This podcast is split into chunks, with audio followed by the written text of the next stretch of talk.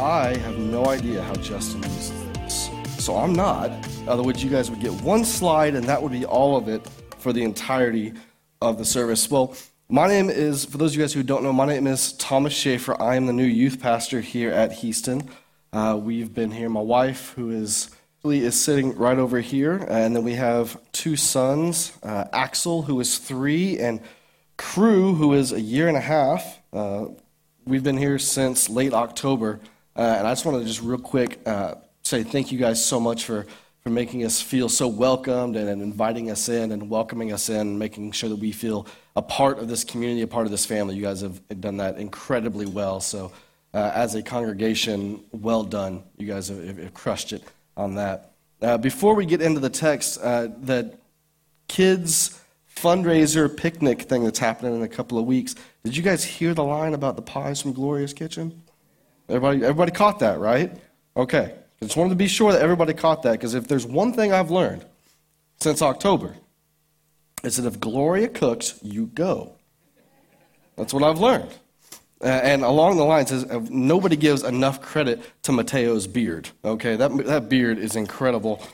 It's fantastic. Uh, nobody gives him enough credit for that.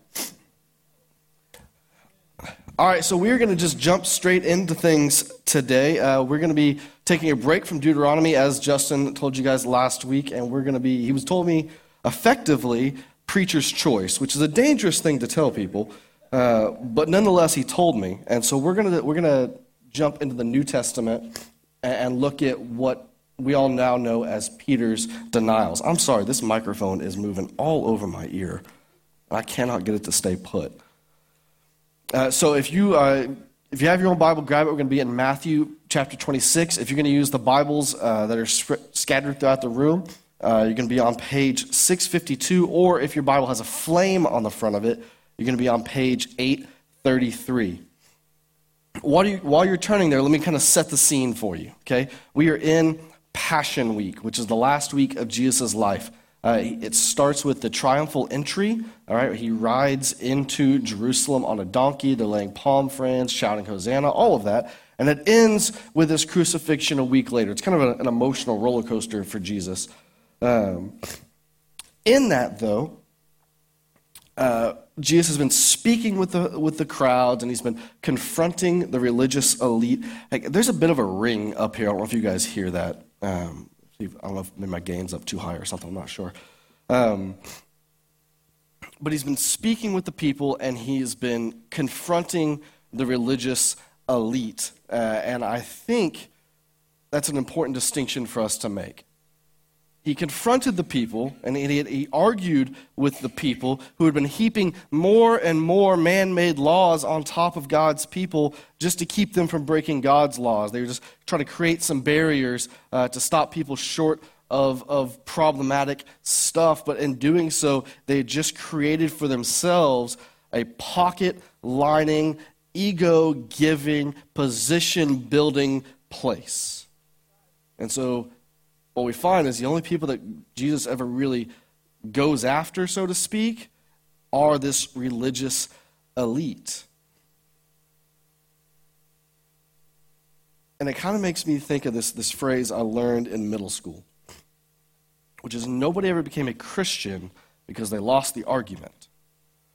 You can't argue people into the kingdom of heaven.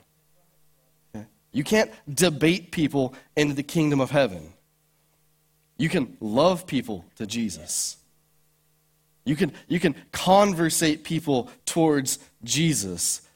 But you can't yell people at Jesus. That's not how that works. I think, I think so often uh, we have a tendency to do one of two things, and we're going to talk about this a little bit later. We either don't speak or we shout, as if those are the only two things, when those are two ends of a very broad spectrum.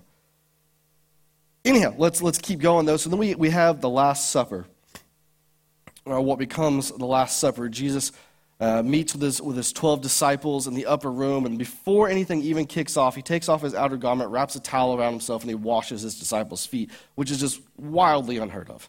Servant or, or, or masters don't wash the servants' feet, it's the other way around. But Jesus does it to show that he has come to, to serve, not to be served, and to set an example for his disciples then and for us now that we ought to be about the same thing. We have come to serve, not to be served. And something I don't want to, I don't want to ignore, but we're not going to spend a lot of time on it. I just want to make sure we all hear it. Jesus washed Judas's feet too. I've been seeing a lot of, of bumper stickers or, or, or Facebook theologians saying that that Judas ate too, and he did. He did get to eat Passover with Jesus. But I think even more importantly than that is Jesus washed Judas's feet too, knowing what was about to happen.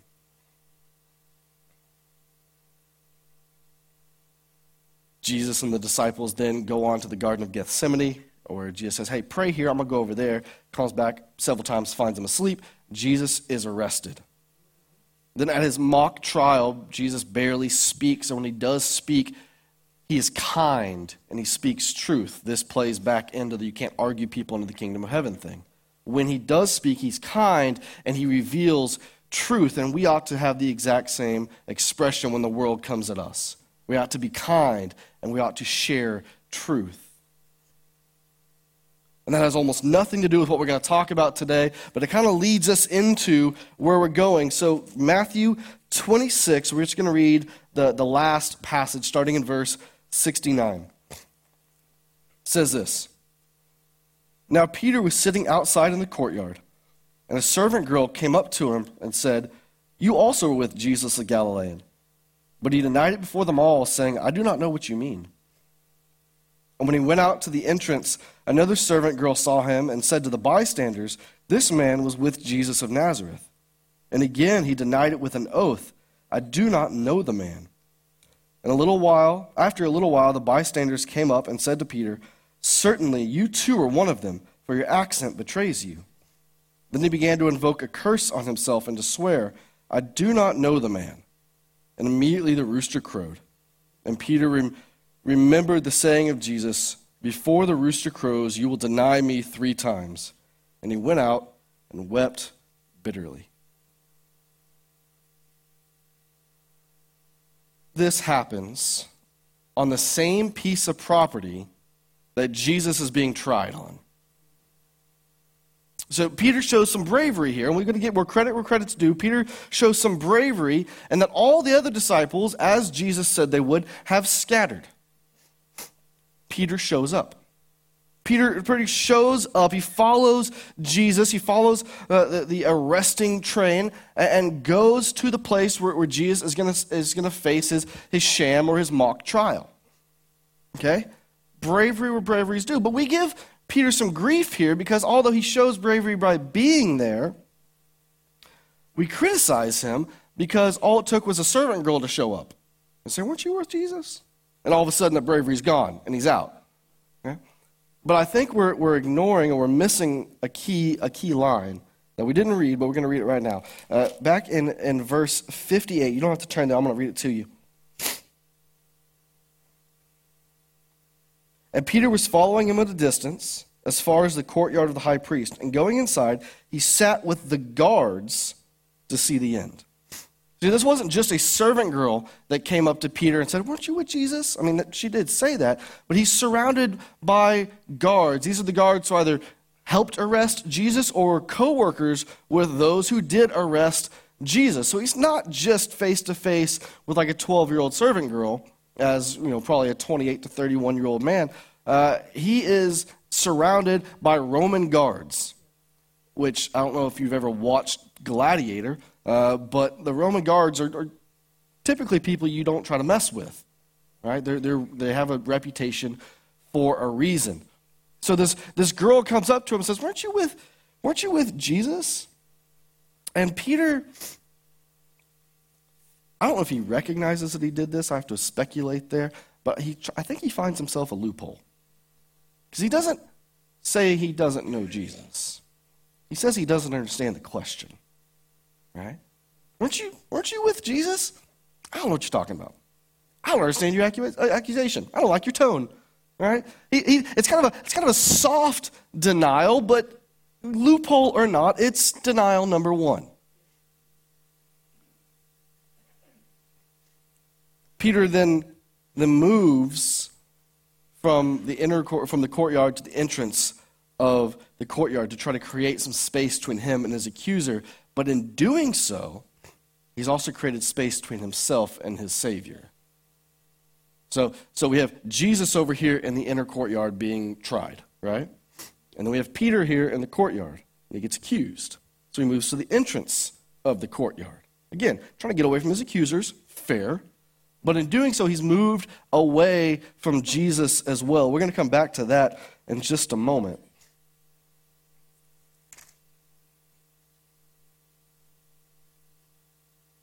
In verse 71, and when he went out to the entrance, another servant girl saw him, and she said to the bystanders, This man was with Jesus of Nazareth. Now, this time, the, the servant girl, different servant girl, doesn't come up and, and accuse Peter. She kind of talks to the people around Peter.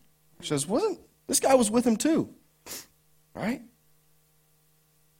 This time, Peter's denial is a little bit more overt.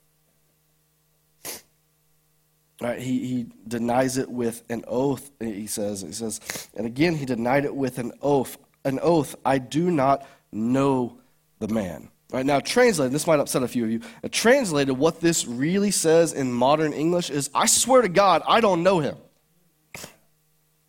Now, I know we don't like that phrasing, but it's what the text says. I can't get around it, right? We're trying to help you understand that. The Peter's gotten a little bit more overt. He's gotten a little bit more aggressive in his denial. But in doing so, he's sworn an oath. And that oath is in violation of what Jesus himself has said back in the Sermon on the Mount. You see, back in Matthew chapter 5, starting in verse 33, it says, Again, you have heard that it was said to those of old, You shall not swear falsely, but shall perform to the Lord what you have sworn. But I say to you, do not take an oath at all, either by heaven, for it is the throne of God, or by the earth, for it is his footstool, or by Jerusalem, for it is the city of the great king. And do not take an oath by your head, for you cannot make one hair white or black. Let what you say be simply yes or no. Anything more than this comes from evil. So, swearing an oath here does two things Peter. The first thing is it calls into question the integrity of everything else he has said up until this point without an oath. See, because if it takes an oath for you to tell the truth, which he wasn't, but let's, let's set that aside for a second. If it takes an oath for you to tell the truth, then anything you say without an oath can't be believed. Right? He's, he's, he's inserted a, a lack of integrity into his own life. All right, now, the second thing it does is it shows the wickedness or the evil or the, or the weakness of Peter's flesh. Right? If, if Jesus has said back in, on the Sermon on the Mount, to do anything more than yes or no comes from evil, then Peter swearing an oath is showing that although he knows who Jesus is, although he has declared that you are the Christ, the Son of the living God, this the same Peter uh, he now, he now is, is showing that his flesh is still evil.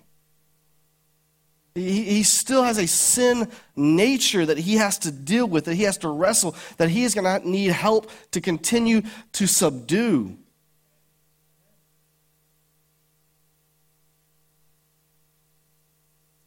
But Peter isn't quite done yet.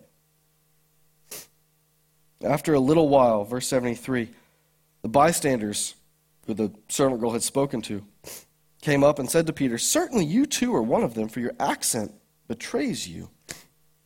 Okay, so, oh, I'm sorry, I got to read one more verse. Then he began to invoke a curse on himself and to swear, I do not know the man.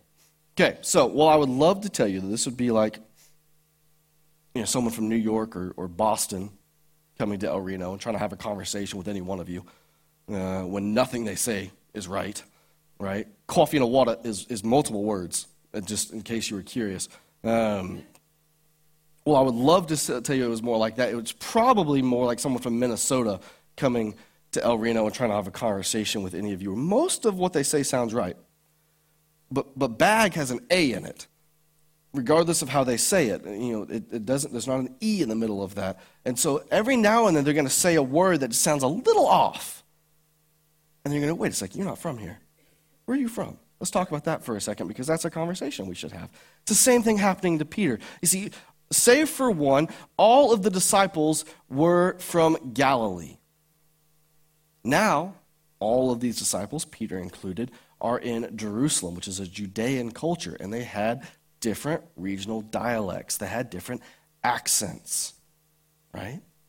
So they go, they hear him speaking, they go, You're not from here. You're from where he's from.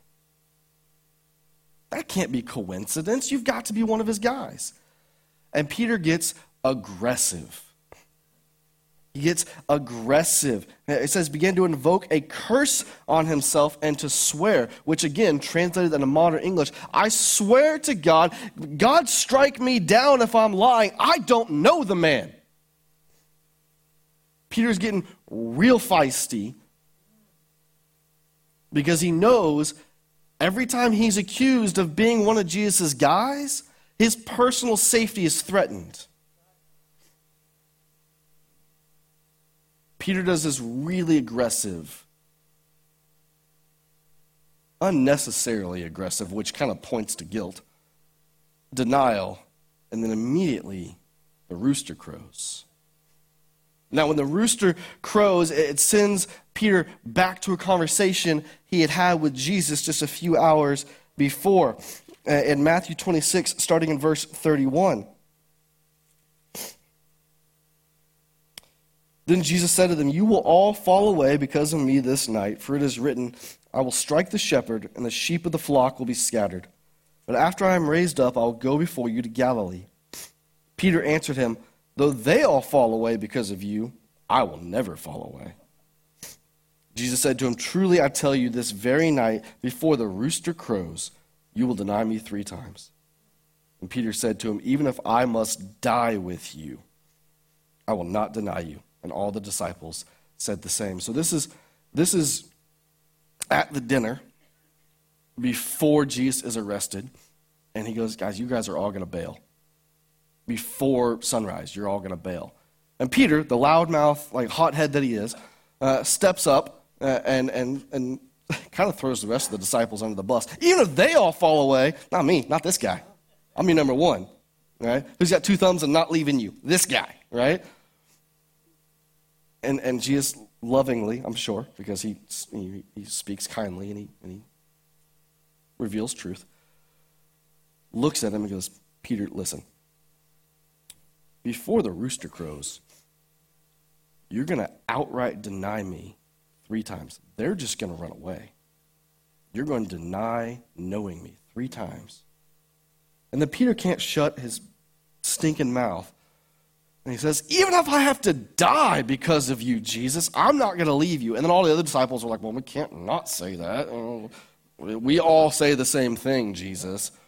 Right? They can't. How, how are you going to be the guy who doesn't follow that up? Like, oh, yeah, I'm, I, I might leave you. I don't know. You can't be that guy. So he, Peter's kind of put them in a spot, right? Peter's personal safety is threatened three times, and each time he denied Jesus to save himself. This being the guy who said, I'll die with you, Jesus. He denies him for, for three times to save himself. Now, in theory, if Peter would have had a couple of his boys with him, right, let's just say James and John, let's just go with the, the inner three. If, if, if Peter would have had these guys with him, in theory, he may not have denied Jesus. Right? He may have been a little bit more bold. But regardless, he didn't. But the question becomes when we apply this to our own lives, it's easy for us to claim Jesus when we're surrounded by friends, family, and loved ones. See, in those environments, we are, we are safe, we are loved, we are insulated, we are protected, and we are in an echo chamber where everybody sounds just like us. And that's very, very safe and it gives us a lot of self confidence. But how boldly do we declare Jesus' name when that safety net is removed? How, how loudly do we claim Jesus' name when our lives are rattled and our dreams are, are shaken and shattered on the floor in front of us? When the world caves in, are we still going to muster all the strength and courage we have left to declare that Jesus is good and worthy to be praised? When there is no apparent reason to do so, do we still worship and serve Jesus? When everything in us is saying, walk away. When our fight or flight response is saying, run, you cannot win this one. Do we still muster up the courage? G- Judas betrayed Jesus for 30 pieces of silver. Peter denied Jesus to save his own life do we betray Jesus in the form of silence? And for what? Fear of, fear of rejection? Fear of, fear of losing popularity? Fear of, fear of offending people? Now, listen, I, I don't want you, don't hear what I'm not saying. I'm not saying go and be offensive just for the sake of being offensive.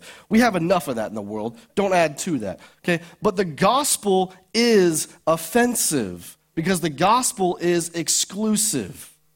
The world says all the paths, pick one, it doesn't matter, they all go to the same place. But the gospel says there is one path that goes to, the, goes to the place you want to be, and all the other paths lead to death. Okay, the gospel is offensive. Let it have its offense. You don't need to add to it. Just let the gospel be offensive enough for you. But we can't stay silent.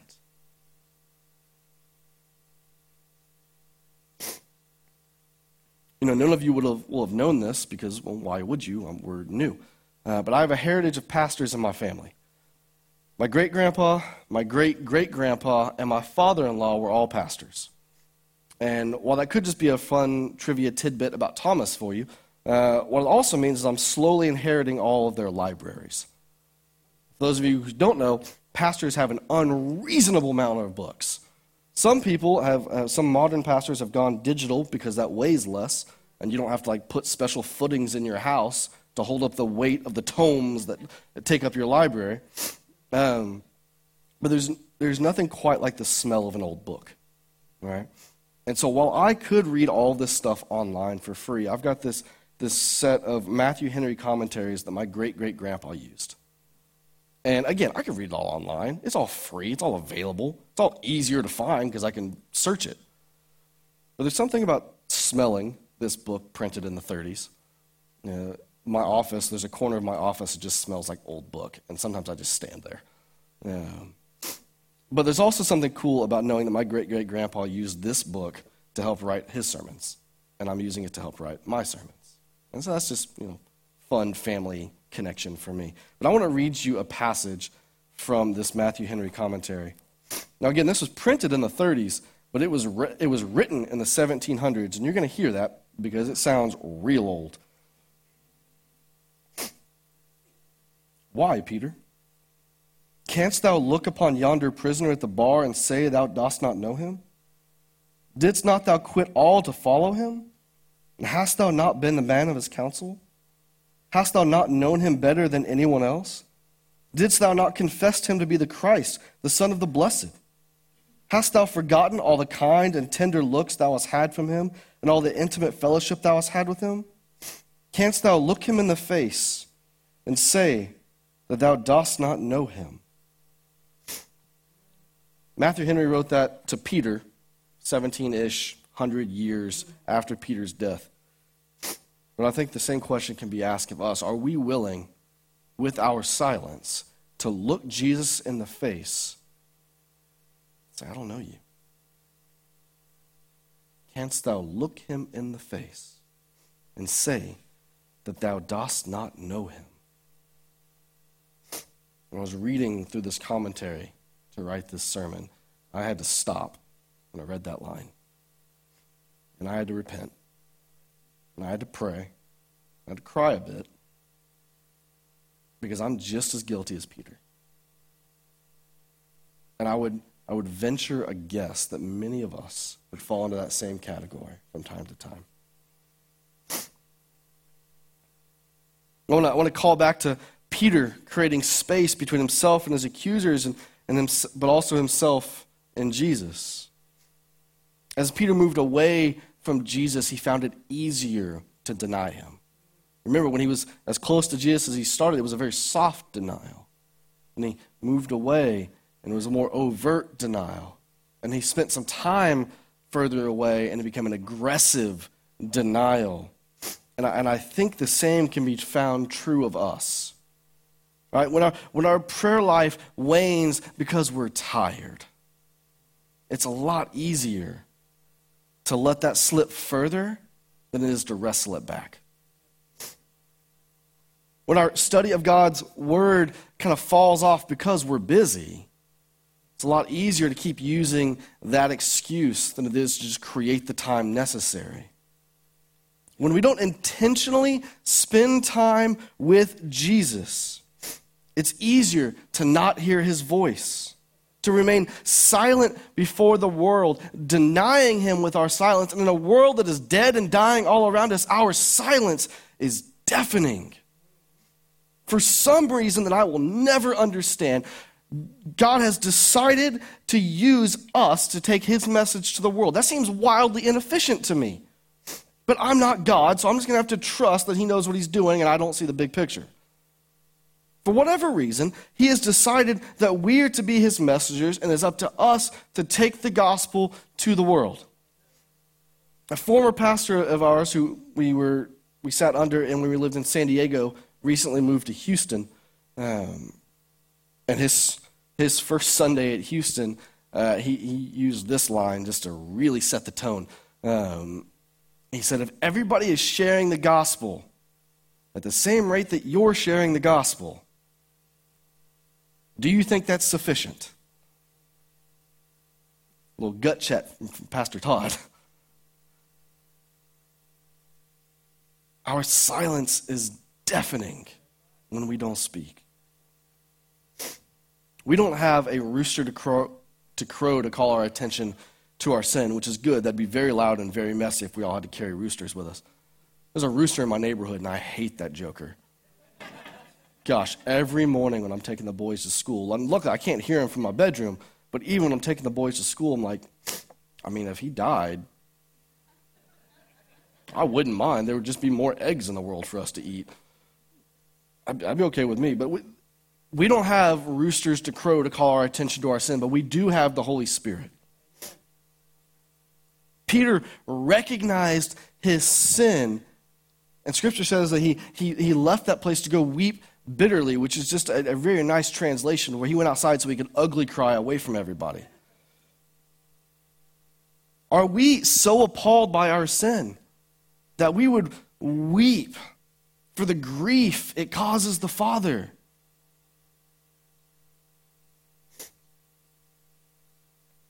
Judas and Peter both denied Jesus. They both betrayed Jesus. But their stories could not have ended any differently. Judas's life ended in despair very quickly. Peter is reinstated. If we read in John chapter 21, verses 15 through 17, after Jesus has been executed and resurrected,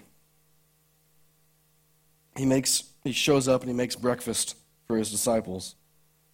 And he says and says in verse 15, when they had finished breakfast, Jesus said to Simon Peter, Simon, son of John, do you love me more than these? And he said to him, Yes, Lord, you know that I love you. He said to him, Feed my lambs. He said to him a second time, Simon, son of John, do you love me? He said to him, Yes, Lord, you know that I love you said to him, Tend my sheep. Said to him the third time, Simon, son of John, do you love me? Peter was grieved because he said to him the third time, Do you love me? And he said to him, Lord, you know everything. You know that I love you. Jesus said to him, Feed my sheep. Peter denied Jesus three times, and here Jesus gives Peter three opportunities to claim him instead. Peter recognizes this connection and is grieved in his spirit. And this is why I think he opens the third response with, Lord, you know everything. Because I think, I mean, Peter knew that Jesus knew what he had done because Jesus had told him he was going to do it before he did it. But now Peter knows that Jesus knows what he had done, and he, and he recognizes what Jesus is doing, and he's hurt. And so I think when he says, Lord, you know everything, he's not saying, Lord, you know that I love you. He's saying, Lord, you know everything. I can't hide that from you. You know what I've done. You know that I, that I denied you three times to protect myself. You know I, I, I turned my back on you three separate times. You know how aggressive and how evil I was in my denials. Lord, you know everything. But you also know that I love you. And I, and I messed that one up.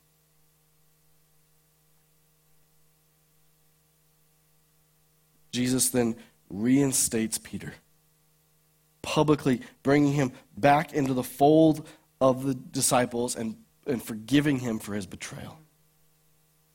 Peter, or Jesus extends grace and mercy to Peter. This is good news for us because it shows Jesus welcomes back failures and uses them in their imperfection. And that's good news because if he didn't welcome back failures, there would be no one.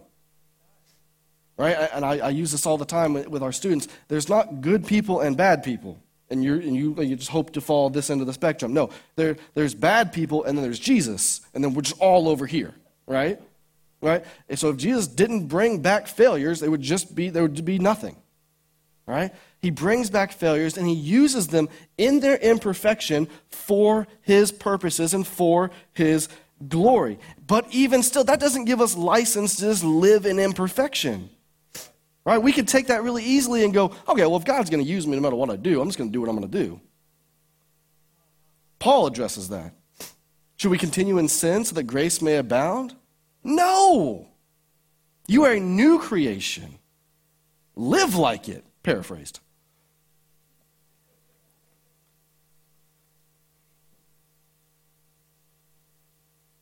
We ought to strive to remain strong.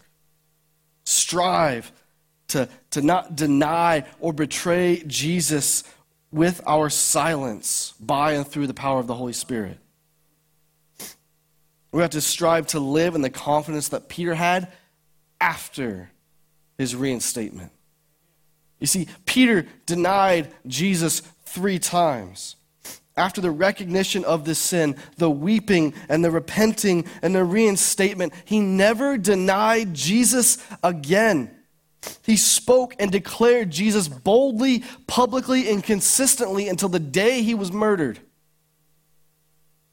The Peter who denied Jesus three times is the same Peter who, who stood up and preached at Pentecost and saw 3,000 people meet Jesus. This is the same Peter who led the church at Jerusalem for decades. This is the same Peter that, Peter that was martyred in Rome in AD 64, about 30 years ish after Jesus was killed, resurrected, and ascended into heaven. And all of this from somebody who denied Jesus three times to save his own skin. Peter's life was one of great significance for the kingdom because he recognized his sin and he vowed never to make that same mistake again.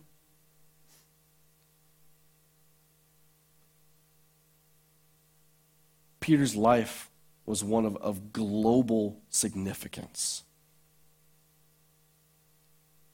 You and I's life may never get to the, the, the size of Peter's life, and that's okay. Truth be told, I would rather history forget me and remember Jesus.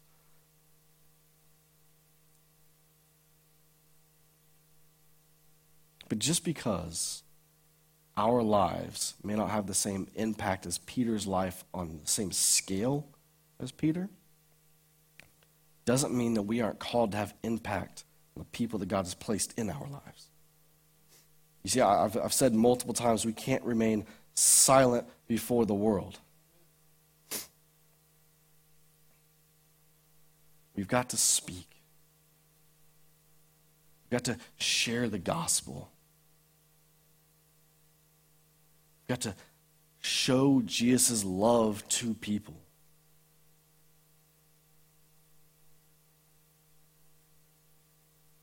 Couple of sayings.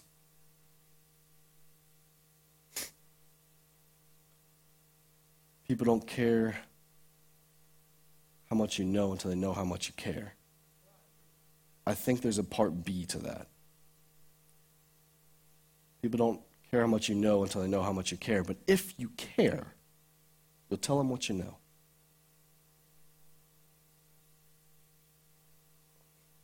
St. Francis of Assisi once said, Preach the word always, when necessary, use words.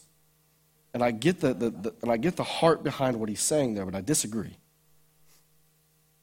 Right, he's saying, let your life share the gospel. And it's true that your life may be the only Bible somebody ever reads, but your life can't just be action.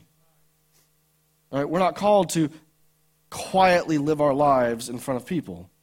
We're called to live our lives in front of people. We're also told to go and tell. Right?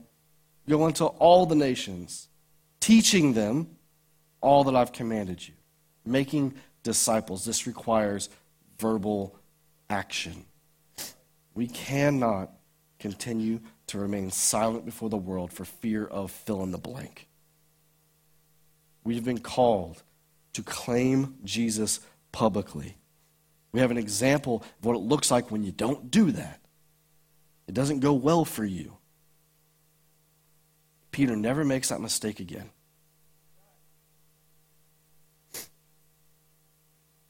As I said, Peter was, was martyred in Rome in 64 AD. He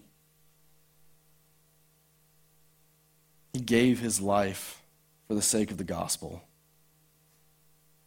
which quite literally means it could be said that he gave his life, he counted not the cost of what it, of what it takes to follow Jesus. Let it be said of us, let it be said of our lives that while never perfect, we counted not the cost. You can put whatever you want on your headstone. All right, Phoebe Buffay told us that. Okay? I would love for my headstone to read, He counted not the cost. Go. Share the gospel. Be ready in season and out of season.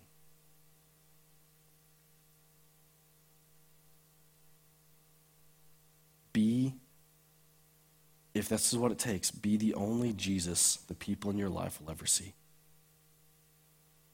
Don't waste opportunities. Speak up when given the opportunity, but do so like Jesus did at his trial, where we speak kindly and we reveal truth. Jesus, we thank you so much for today.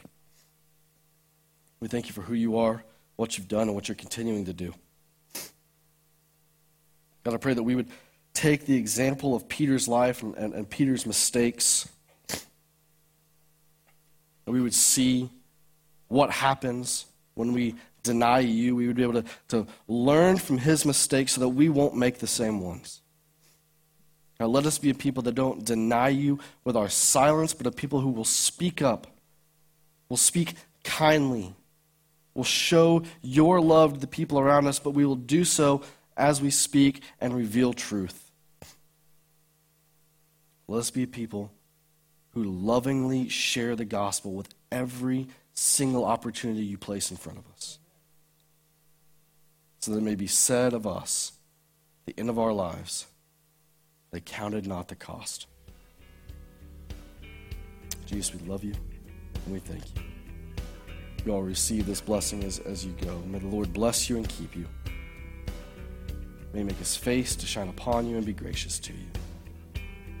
May he lift up his countenance upon you and give you peace. Amen. You guys have a great week.